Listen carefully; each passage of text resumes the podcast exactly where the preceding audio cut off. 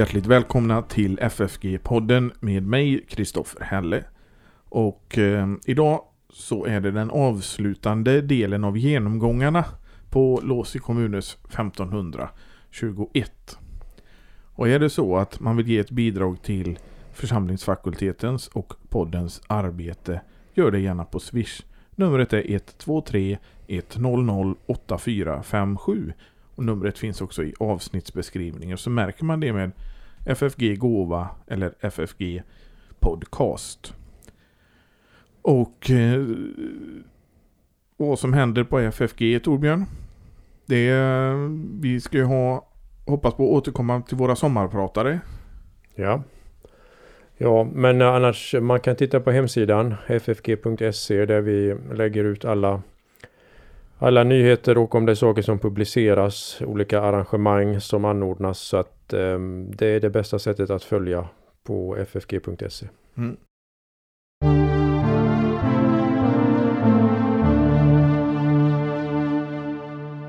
Och eh, nu är vi framme i elfte kapitlet i Losy kommunens 1521, vilket är det sista kapitlet. Ja. Så det här blir den sista genomgången ja. av kapitlen. Det blir det. Och kapitel 11 heter Om anstöten. Ja.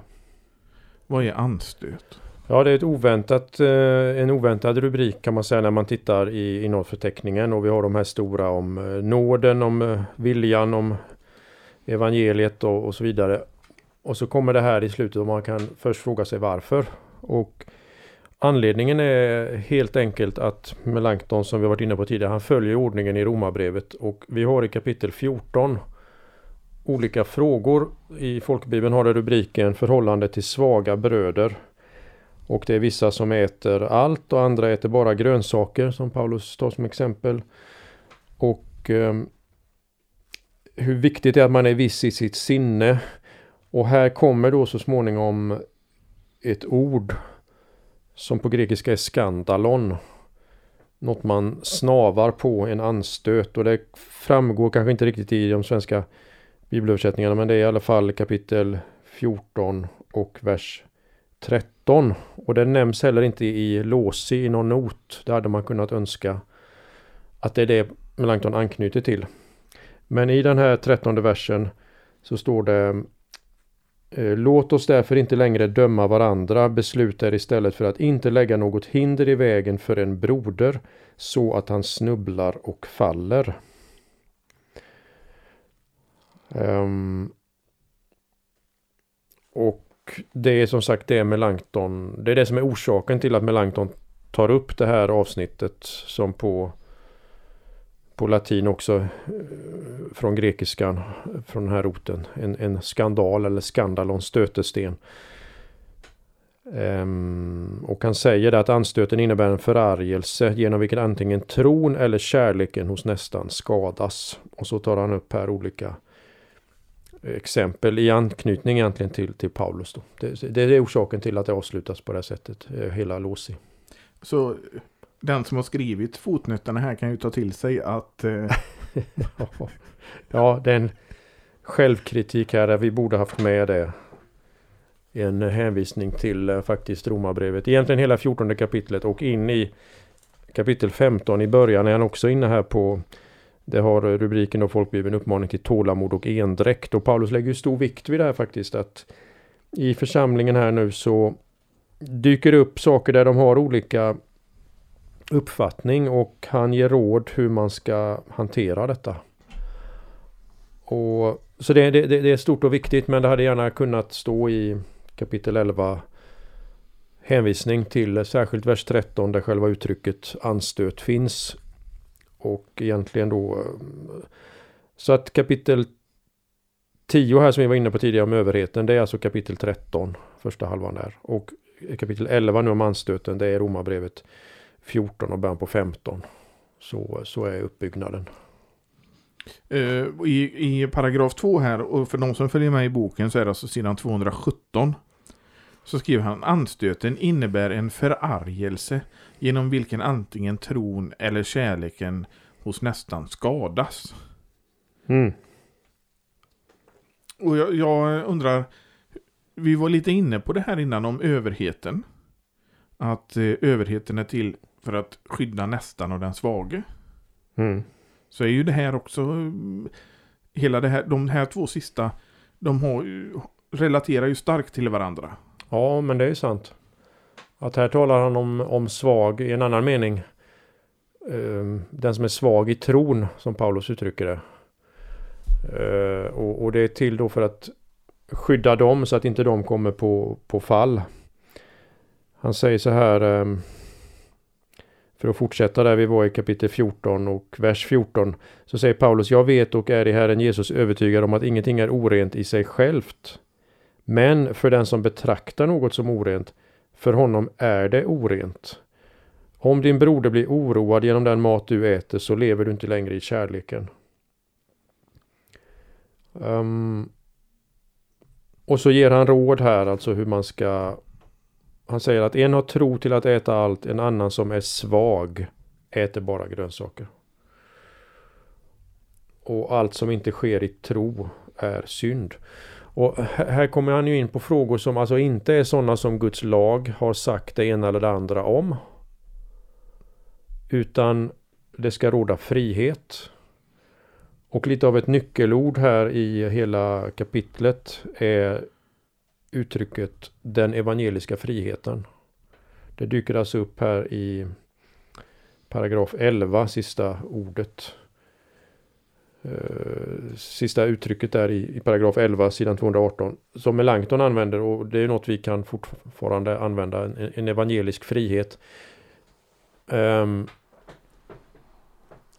och det är därmed ett vidsträckt område och en princip som, som han här tillämpar att han han vill att det ska råda frihet och samtidigt så tar han ju hänsyn till de som har en idé om någonting och han, han vill inte bara köra över dem och tvinga för han säger att om inte detta sker i tro så blir det en synd. Och trots att det här nu är ett väldigt kort avsnitt, det är ju bara egentligen om man tar bort själva avslutningen som är avslutningen för hela boken så är det två och en halv sidor egentligen. Um, men han är här inne i Romarbrevet 14, tag emot den i tron svage och så vidare. Och man kan säga att Melanchthon för över det här och tillämpar det på många av de sakerna som fanns i, i hans samtid. Eh, men han, alltså de två kapitlen hör ihop för som du nämnde här, han kommer ju också in på när den världsliga överheten befaller saker. Då det är en kristens plikt att vägra lyda. Återigen, som vi nämnde i förra avsnittet, så är det, det eh, Apostlagärningarna 5. Man måste lyda Gud mer än människor. Um, han säger att Daniel lydde inte överheten när den påbjöd att alla skulle tillbedja statyn av guld. Och så säger han då tillämpning på sin situation. Så ska inte heller vi lyda ogudaktiga furstar som i dessa tider fördömer evangeliet. Så där är han inne på egentligen sånt som hör lika gärna hemma i det förra kapitlet om lydnad för överheten. Men när det gäller den andliga överheten och vad den påbjuder så nämner han till exempel celibat, avstå från att äta kött och liknande. Och då har han också den tanken som vi också såg han hade i kapitel 10 att eh, kyrkan har ingen uppgift, inget mandat, ska inte lägga på saker som binder människors samveten. Och återigen hänvisar han till eh, första Timoteusbrevet 4 och uttrycket demoners läror. När kyrkan försöker lägga saker på människors samveten, binda dem i sånt som inte eh, Guds ord påbjuder. Då. Så det, det är tematiken i hela kapitlet egentligen och Um, nyckelordet tycker jag är att han vill förespråka evangelisk frihet. Det är inte Gud har bundit. Där är inte heller vi bundna. Det, det, man kan säga att eh, det har med det här som vi kallar för adiafora att göra också. Det är riktigt att fortsättningen på det som finns i det här kapitlet. Alltså om vi fortsättningen i meningen nu på 1500-talet. Det blev ju en stor fråga Eh, inte minst genom olika politiska förvecklingar, så ville en del eh, att man kunde acceptera vissa saker som rörde gudstjänsten och hur den skulle se ut med skrudar eller eh, ja, olika liturgiska ordningar och så här. Att, att så länge man kunde ha läran, den evangeliska läran, så kunde man acceptera mycket av de här yttre ordningarna. Om nu furstarna påbjöd det i sitt område. Medan andra menade att om furstarna försöker tvinga på kyrkan det här, då är det en eh, plikt att säga nej till det. För att så värna den evangeliska friheten. Men erfarenheten visar att väldigt många sådana här frågor har det blivit strider om. Det är svårt att finna en väg här som enar alla. Eh, det är en erfarenhet man kan göra och det här behandlas ju i Concordieformen artikel 10 om någon vill läsa mer om det. Concordieformen artikel 10 om kyrkliga bruk som man kallar adiafora. Men det, det, finns ju det här att man säger att man får hålla på med adiafora så länge det inte eh, eh, blir ett tvång. Alltså du får inte hävda adiafora som någonting nödvändigt. Som något gudomligt påbud. Men att eh, om det är frivilligt. Så mm. du kan alltså inte säga att eh, vissa icke påbjudna liturgiska moment är nödvändiga. Nej, och det, det, är den här gränsen som är den svåra då och man har ju som exempel här i ehm, eh, Concordieformen att Paulus kan ju vara ganska vad ska vi kan nästan säga avslappnad vad gäller omskärelse så att han när han ska upp till Jerusalem så kan han omskära en medarbetare för att det inte ska väcka anstöt där i, i Jerusalem bland judarna. Och han säger att han kan bli en jude för judar och en hedning för hedningar. Så omskärelsen där verkar vara, du kan göra det om det minskar ö, anstöten då för, för. Men sen har vi situationen i Galaterbrevet. Då ju några hade sagt att de här som har blivit kristna, de måste omskäras. Ett krav då säger Paulus att de får absolut inte ge efter för det här. Och han säger att om ni låter omskära er har ni fallit ur nåden. Han, han, han tar till det starkaste uttrycket man kan tänka sig. Nämligen när detta hävdades att detta är nödvändigt för att du ska bli frälst. Och på, på lite liknande sätt är det, alltså det, det är så man, man att, att när saker så ställs på sin spets, att det, det skulle säga att detta är nödvändigt, då ligger det uppgiften att värna friheten genom att vägra. Samtidigt ska man minnas att eh, som det här var under reformationstiden och när det växte fram, då var det i hög grad när furstarna påbjöd saker in i kyrkan. Och även där kunde man så att säga bli en, en hedning för hedningarna och en jude för judar, att man kunde anpassa mycket eh, så länge man inte såg att det var teologiska problem. Men i samma ögonblick som det där kravet kom att så här måste ni göra. Då var det en grupp som bland annat eh, en teolog eh, som heter Flasius och flera med honom som myntade det här att, att i ett, en eh, bekännelsesituation in statu confessionis finns det inga adiaforon. Så att när själva frihetsfrågan och sanningsfrågan här ställs på sin spets då vägrar man lyda eh, fursten, den världsliga överheten, för att värna ja, friheten. Och en del eh, lägger vikt vid det här att ut, ursprungligen var det här alltså när, när den världsliga överheten påbjöd saker.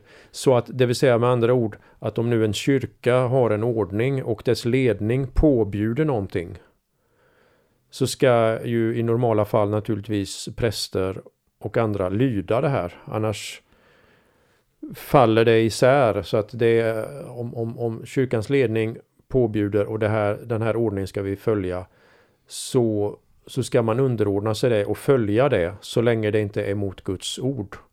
Så man får inte, man får inte missbruka det här som vi har i bekännelseskrifterna att, att så fort någon eh, kräver att man ska lyda så ska man inte göra det för det, det skulle upplösa varje ordning och det är egentligen ett missbruk av tanken på hur adiafron inom kyrkan skulle fungera. En kyrka så länge det är frågor som inte är strider mot Guds ord. Då. Jo men många av de här kyrkliga bruken som vi, vi har i våra kyrkor eh, det har vi ju för ordningens skull. Mm. Det är alltså inte eh, någonting som är påbjudet utan man har valt, ja ah, men det här, så här gör vi för ordningens skull. För ordningens skull. Som är ett väldigt viktigt också eh, uttryck och en tanke för Paulus att eh, gudstjänst och annat det, det, ska ske med ordning och det ska råda harmoni mellan också olika församlingar och, och, då har man vissa seder och bruk som man ju bejakar som man gör i Augustana. Ja, men till, till exempel det står ingenting i skriften att man ska ha ett kyrkoråd men ändå så har man det. Mm. För ordningens skull. Mm. Och man har funnit vissa ordningar goda. Eh, till exempel ett kyrkoår. Mm. Eh, men det står heller inte i Bibeln att man ska ha det så i den meningen ligger det på en annan nivå än, eh, än annat. Men det är, man har funnit en god ordning, det är uppbyggligt man, och, och därför har man det. Och, men det ligger ändå på en helt annan nivå än det som Gud verkligen har befallt och påbjudit. Eller det han har förbjudit. Så vi har hela det intressanta mittfältet liksom. Alltså vi har tre. Och det är eh, ganska speciellt med den lutherska teologin och ordningen. Att vi har de här tre alltså inte bara ett och två eller eh, noll och ett som en digital, antingen allt är rätt fel, utan vi har det Gud har påbjudit, han har förbjudit och sen har vi eh, liksom frihetsområdet där man kan anpassa evangeliet till olika kulturella situationer och sammanhang och en gudstjänst kan se olika ut och, och, och så vidare. Och samtidigt som det här är en stor frihet och en stor möjlighet så är det också en anledning till mycket mm, osämja och strid som har Jo, men det kan, man ju, upp där. det kan man ju ta det här exemplet om eh, biskopar som finns i den lutherska kyrkan. Ja. Här i Sverige så hade vi ju biskopar och behöll det av för ordningens skull efter reformationen. Medan till exempel Missouri-synoden inte har ordningen med biskopar. Mm. Ja visst, det är, det, det är ett exempel. Så att man har, men att hävda då att biskopar är insatta av Gud som en nödvändighet. Det kan man ju inte göra. Nej, bekännelseskrifterna räknar med ett ämbete, ett ordets ämbete. Och, eh, nej, men det finns många sådana exempel och eh, man ska heller inte överdriva hur, hur, hur man har varit oense om det. För ofta har det skapat stora möjligheter alltså för den kyrkan att som är i vitt skilda sammanhang om man tänker missionssammanhang eller etablerade folkkyrkor eller ja, bekännelse. Det finns många olika där där den här friheten att uttrycka evangeliet och ordna saker, organisera saker eh, innebär en stor möjlighet då. Och även, ja. även sånt som du har tagit upp här tidigare i, i podden nu med musik och liknande konst, eh, kulturella uttryck har man ju den lutherska teologin bejakat samtidigt som allt måste bedömas utifrån olika kriterier, ordning till exempel och så. Men, eh, men det, det ligger allt sammans under det här som, som Melanchthon, han använder ordet här, evangelisk frihet. Mm. Mm, det, du menar att det, det, är frihet att ha ordningen med, med, om vi går tillbaka till det här med biskopar. Och det är frihet att inte ha det.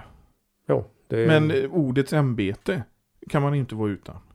Så det finns ju väldigt många exempel och det kanske är så att ordningen med biskopar fungerar bra på ett ställe men inte på ett annat. Det kan ofta vara, låt säga som i Missouri-synodens fall också, historiska orsaker som, uh, som gör att vissa saker uh, har blivit omöjliga. Mm. Och det, i deras fall så tycker jag också det är intressant att se för det är en urluthersk kyrka på det sättet. Jo, och om man ser den, man, man hade ju, det, det är också det är frågan vad som är namn och vad som sen är en sak. Alltså man hade ju till exempel i, i den lutherska kyrkan i Tyskland där man kallade superintendenter. Ja. De kallade dem inte biskopar men i praktiken var de det. Uh, så att man måste också komma bakom terminologin ibland och se hur man har haft vissa övergripande. Men, men det, är, det är det här med ordning och att få det att fungera. Och fokus är hela tiden vad har Gud befallt? Vad är uppgiften? Vad har han förbjudit? Och sen har vi friheten däremellan då. Ja. Och eh, som sagt, som jag sa innan, att friheten, det kanske, eh, friheten är, gör, gör att vi gör på ett sätt här i Sverige, och man gör på ett sätt i USA, och man gör på ett sätt i Afrika, och man gör på ett sätt någon annanstans. Mm. Och där kommer in sådana här frågor nu som ligger i det här om anstöten. Att, att, att det är en grannlaga sak att i en gemenskap och där att undervisa om detta, det, det är steg ett. Det är det Paulus gör. Och samtidigt, jag tänker på Melanchthon här. Melanchthon var också ganska ville gå ganska försiktigt fram och det ville även Luther. Alltså de behöll ju länge former för fromhet och gudstjänst och på olika sätt som de försökte reformera när insikt och kunskap hade, vuxit fram. Då ändrade man även formerna. Så återigen är det här ingen teoretisk fråga för, för Luther och Melanchthon utan någonting de verkligen stod mitt uppe i. Att, eh... och det, det, är det som jag och Robert Kolb har pratat om i, i podden lite, det här som han kallar för evangelisk mognad. Ja, det kan man, eh, det är en bra sammanfattning. Och det, och det är sånt som färgar av den tidens eh, varje tids strider som man säger att mycket, mycket av det som man kommer fram till är ju för att man har varit oense om en sak och så kommer man fram till vad man är ense om. Mm.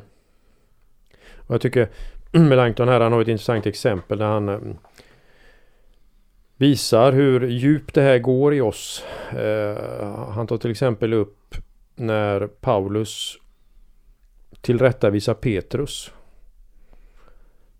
Nämligen att Petrus ju mm, då av de här vad vi ibland kallar judaiserande lärarna eller grupperna i Galatien liksom inte ville eh, äta tillsammans med hedningarna. Så att, och Paulus får tillrättavisa honom. Så att till och med en apostel tillrättavisar en annan apostel. För en sån här sak som egentligen ligger i eh, bristande insikt, säger Melanchthon, på vad den evangeliska friheten innebär. Så det visar ju också att de här frågorna går, går eh, djupt och har funnits med som i den kristna gemenskapen egentligen ända här från, från början. En annan sak som Melanchthon är noga med att påpeka i det här kapitlet och det är ju från Romarbrevet 14 han säger ta emot den i tron svage. Mm. Och eh, det, är också det att i, den i tron att man inte eh, kanske prackar på för mycket. Ja, han har här återigen, det, det är ju Paulus, nu är det inte med omskärelsen här utan nu är det detta är paragraf 12 i kapitlet om någon vill titta på det så säger han att att Paulus rakade huvudet i Jerusalem enligt apostlärningarna är medan det i en så stor folkmängd var så få som tillräckligt förstod den evangeliska friheten. Där kommer det mm. andra gången uttrycket. Och här vill Paulus heller för alltid avstå från kött än förlora en broders själ. Och så kommer det då tag emot den i tron, svage. Är Paulus anpassar sig lite eller efter, efter omständigheterna? Ja, mycket. Som man säger, en, en jude för judar, en grek för greker. Allt för att vinna dem för Kristus. Och det är ju en fråga att ställa givetvis för både enskilda och för församlingar idag, vad det betyder. Ja, helt klart. Men också för enskilda och församlingar att veta att det finns en evangelisk frihet. Ja. Att kunna leva i det och, och eh, känna sig trygga i det. Ja. Ja, för det första att veta att det finns och vad den innebär. Och för det andra, eh, hur använder vi den? Så att inte tron och kärleken skadas, som man säger där. Helt rätt.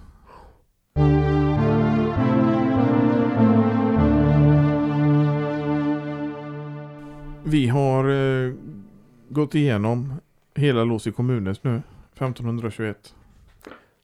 Ja, utom de sista tre paragraferna. Ska vi säga något om dem? För där avrundar Melanchthon lite ju hela boken. Ja, vi kan säga någonting av dem.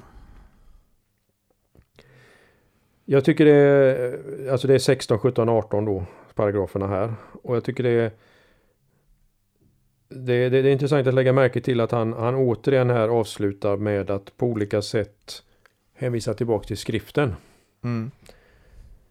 Han säger här att jag har bara velat säga nu det mest grundläggande och han använder huvudpunkterna, så det som är betydelsen där i Låsi kommunes. Och så säger han en mer exakt utredning av dem får du söka i skriften. Så att han, han, han skickar nu läsaren så att säga, till, tillbaka till skriften. Han säger att han är glad att han inte har talat för omfattande och för mångordigt så att han med olycksbringande noggrannhet skulle kalla någon bort från skriften till mina disputationer. Det, det är återigen, alltså det kommer skriften igen. Och det här, det här är ju någonting som återkommer i lutherska sammanhang. Till exempel är det här ett resonemang som återkommer hos Henrik Schartau till exempel. Han säger liknande. Ja. Skriften, du ska inte läsa mig eller läsa något annat utan läsa skriften. Mm. Jo, där har vi exemplet som vi nämnde i något tidigare avsnitt. Eh, Bengel i Württemberg-pietismen. Han gav ut en, en eh, slags bibelkommentar som han ger namnet Gnomon. Som då är ett, ett finger som bara liksom Kommentaren vill bara vara ett finger som pekar på vad som står i texten. Mm. Så inte från texten utan bara stryka under det som står där. Men tillbaka till 16, 17, 18 här så säger han att att man bör sky människors kommentarer om heliga ting Eh, precis som pesten eftersom man inte rent kan ösa andens lära någon annanstans än ur skriften. Så han kommer liksom gång på gång tillbaka nu i, i den här slutklämmen till att det är där. Och så har han den här bilden som man ibland har, har använt, nämligen att eh, själva skriften är källan som man öser ur. Och från den kan det komma bäckar och åar som rinner ut från den. Men, men det är liksom när du är vid själva källan vid Bibeln själv som det är som renast. Det är hans tanke. Det, det man ska tänka på här också det är att han använder ordet pest. Och på Mm. den tiden så var pest någonting väldigt allvarligt. Det var ju mycket vi har ju haft coronapandemi här under några år och vet hur det har varit. Men på den tiden så var det mycket hårdare med eh, de typerna av pest som fanns. Det drabbades mycket, mycket hårdare. Så att han använde det uttrycket är väldigt starkt. Absolut. Och sen kommer det allra sista, de två sista meningarna som vi bara kan, kan se. Ty vem har bättre uttryckt Guds ande i ord än han själv? Det är ett fantastiskt uttryck för vad skriften är. Och så kommer det allra sista ett citat från Paulus första Korinthierbrevet. Guds rike består inte i ord utan i kraft. Det mynnar det hela ut i. Och eh, så att skriften och anden, väl att märka, eh, är det som Paulus här, eh, Paul, Melanchthon, låter hela mynna ut i. Så att den, eh, den sammanfattar väl hans, uttrycker här hans vilja att, att de har upptäckt Bibeln, evangeliet, skriften, han har försökt sammanfatta den i ett antal huvudpunkter. Han följer Romarbrevets disposition. Och när han har gjort det här nu så eh, så skickar han liksom läsaren vidare till att själv börja läsa i den heliga skrift. Ja, och det är väl det som... Eh, skriften hade ju på den här tiden blivit fördunklad och det hade eh, misstolkad och eh, inte varit till för var och en utan uttolkats av mm, eh, prästerna så att säga. Var och en hade inte möjlighet att läsa skriften. Men det märker man ju här. Att den möjligheten har börjat att komma redan här. Jo, och samtidigt, det är ju, när man tänker på när den är skriven då. Detta är ju egentligen nu innan Luther gör översättningen till, till tyska. Så att, och om man tänker sig den enorma eh, bibelspridning som kommer. Eh, det lär ju vara så att om man räknar också olika delar, alltså inte bara helbiblar utan till exempel om man trycker Nya Testamentet separat. Så från att Luthers översättningar kommer fram till hans död 1546 så är det någonstans runt en halv miljon exemplar som har tryckts och spridits. Så det är en, en makalös explosion av eh, spridning av Bibeln på folkspråk som sker här strax efter. Ja, det är ju en, det är en väldigt viktig händelse för den fortsatta spridningen av reformationen. Absolut. Vi har gått igenom alla de här elva kapitlerna nu. Men på något vis är ju inte, är ju låsningen en bok som man alltid kommer tillbaka till. Det är ju faktiskt en av de teologiska böcker jag har arbetat mest med. Mm. Mm. Så vi är ju inte klara med Låsby kommunes 1521 och det här är Låsby-metoden bara för det.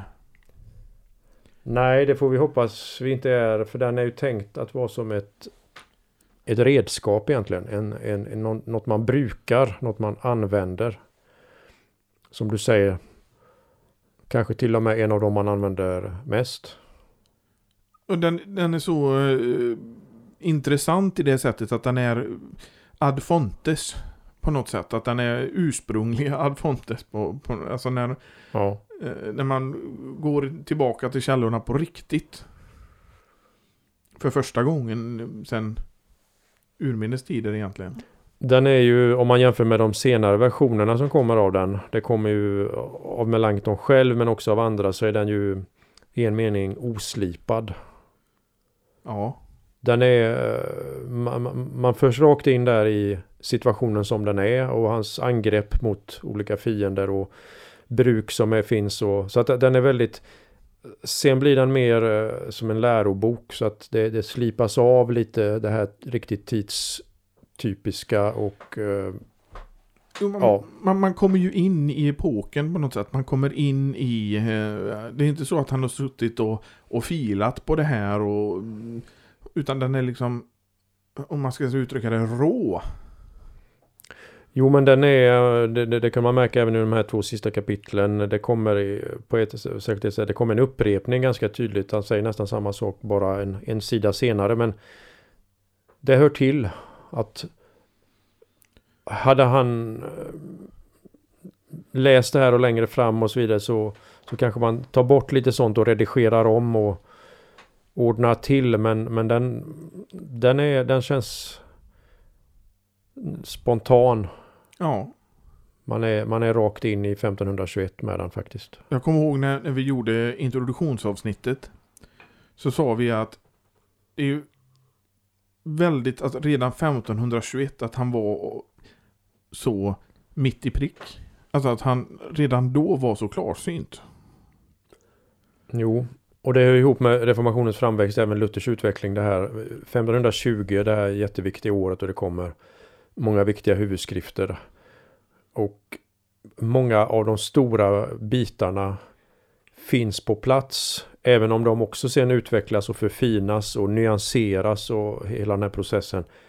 Men här runt 1520-21 så är så är de så är budskapet ganska klart hur, hur de sen uttrycker sig även senare. Även om de nyanserar saker och delvis annorlunda och vi har den här problematiken med Melanchtons olika låsi men den kommer väl tillbaka här Ja, vi hoppas att vi, vi, vi ska eh, komma tillbaka till det ganska så snart.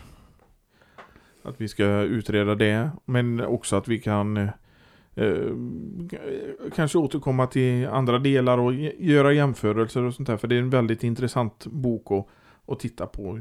Både i det korta perspektivet men också i det långa perspektivet. Det finns Mm. väldigt mycket att gå tillbaka till och arbeta med. i- Jo, som vi sa där också i inledningen att den här är ju den första evangeliska dogmatiken. Och hela den eh, tradition som påbörjas med det här som också ibland bär namnet, det blev inte Losi Communes men Losi Theologiki som det kommer att kallas. Där man helt enkelt bygger vidare på, på Melanchtons arbete. Så i den meningen är den första stora byggstenen där i ett eh, bygge som, eh, som man börjar och som sen går fram genom, eh, in i ortodoxin. Då. Jo men det är också det här att eh, hela det arbetet är ju så skriftcentrerat. Från att ha varit det här både skrift och tradition och om man har lärt ut så, så kommer det någonting som är så oerhört skriftcentrerat. Och eh, som, är, som blir polemiskt genom att det är så skriftcentrerat. Mm. Mm. För att jag tror inte att han gick in med att han skulle vara polemisk utan han eh, ville lyfta fram vad skriften säger och så kommer det Mm. som ett resultat av det. Jo, jo, men det är, det är ju ganska tydligt att han men det är också han, han stannar inte vid att bara repetera eh, romabrevet och säga utan han i den meningen tillämpar det hela tiden också på sin samtid med, med det, det som är rätt och fel. Att den, och det är ju det kännetecknande för systematisk teologi. Att den eh, också tar upp samtidens frågor och relaterar det nu till en biblisk lära och i den meningen diskuterar med samtiden. Och så att i den meningen är det här eh, också den första dogmatiken men faktiskt också systematiska teologin. Ja, helt klart. Om vi använder termer som vi har idag i teologi. Ja, ja. Men, och det, den också det, och ibland delar man ju upp den systematiska teologin och säger att det finns biblisk teologi. Men jag skulle säga att den här omfattar allt av det. Mm. Just för att den är så skriftcentrerad. Och, och med tanke på Melanktons unga ålder när han skriver den här så är det ju ännu mer fascinerande. Det är det, absolut. Har du någonting mer som du vill tillägga innan vi avslutar den här genomgångsdelen av Blåsö kommunes? Nej, men vi kan väl bara säga att den eh, finns i en svensk översättning. Vi har ju följt den här. Eh, flera lyssnare har följt den. Men om man inte skulle ha den så är det bara att skriva till eh, info.ffg.se så kan man köpa den för en billig penning och få den hemskickad. Det står också, tror jag, på hemsidan mm. om det. Den eh, platsar i det kristna eh, i det kristna biblioteket. Ja, och jag vet inte, har vi kvar erbjudandet som vi hade förra året när det var 500-årsjubileum? Det tror jag, det står i så fall på hemsidan. Ja, mm. och då var det en för 30 och två för 50 plus porto. Då kan man köpa en och ge bort till en vän. Som... Kan absolut göra. Och eh, som sagt, info.ffg.se om man vill köpa boken. Ja, som sagt, vi hoppas att vi, vi återkommer till, eh, till det här i podden i framtiden. Det planerar vi. Och eh, är det så att man vill så kan man ge ett bidrag till församlingsfakultetens och poddens arbete. Och eh, visst är det så Torbjörn att Eh, församlingsfakulteten håller fortsatt på med att ge ut intressanta böcker. Så det för den som vill så kommer det i framtiden. Det gör vi hela tiden. Det blir en av frukterna så att säga av det teologiska arbetet, undervisningen som bedrivs och eh, tacka för alla er som stöder arbetet och följer det. Och det är ju tanken att det ska vara församlingarnas fakultet, att det hör ihop och vill man som sagt vara med och, och göra arbetet möjligt så är vi tacksamma för, eh, för, för bidrag. Och man kan se på olika sätt. Man kan bli månadsgivare. Information om det finns på vår hemsida ffg.se. Men man kan också ge ett bidrag via Swish. Numret är 123 100 8457. Det finns också i avsnittsbeskrivningen. Så märker man det med FFG Podcast eller FFG Gåva. Och då tackar vi för oss med den här genomgången av Låsö kommunes 1521. Och vi hörs igen nästa vecka.